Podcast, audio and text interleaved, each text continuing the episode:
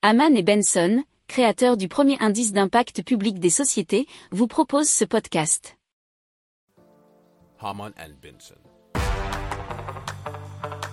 Le journal des stratèges.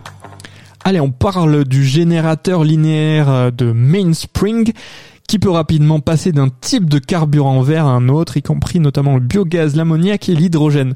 Alors, le combustible et l'air pénètrent dans une chambre fermée dans les parois sont mobiles, nous dit techradar.com.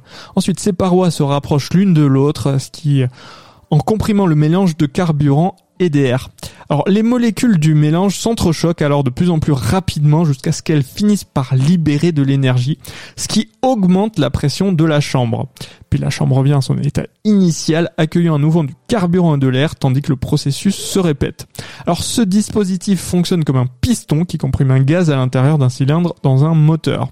C'est une machine d'une puissance de 115 kW qui mesure environ 5,5 mètres de long et environ 1 mètre de haut et de large. Et pourquoi c'est intéressant? Eh bien c'est intéressant puisqu'il peut passer assez aisément d'un carburant à un autre et donc ça, ça permet eh bien une alternative euh, pas mal hein, si vous êtes en manque euh, d'un carburant et que vous pouvez vous euh, bien ravitailler avec un autre. Pour approfondir ces sujets, abonnez-vous à la newsletter de Haman et Benson et écoutez nos autres podcasts que vous retrouverez dans les notes de l'émission ou sur notre site internet.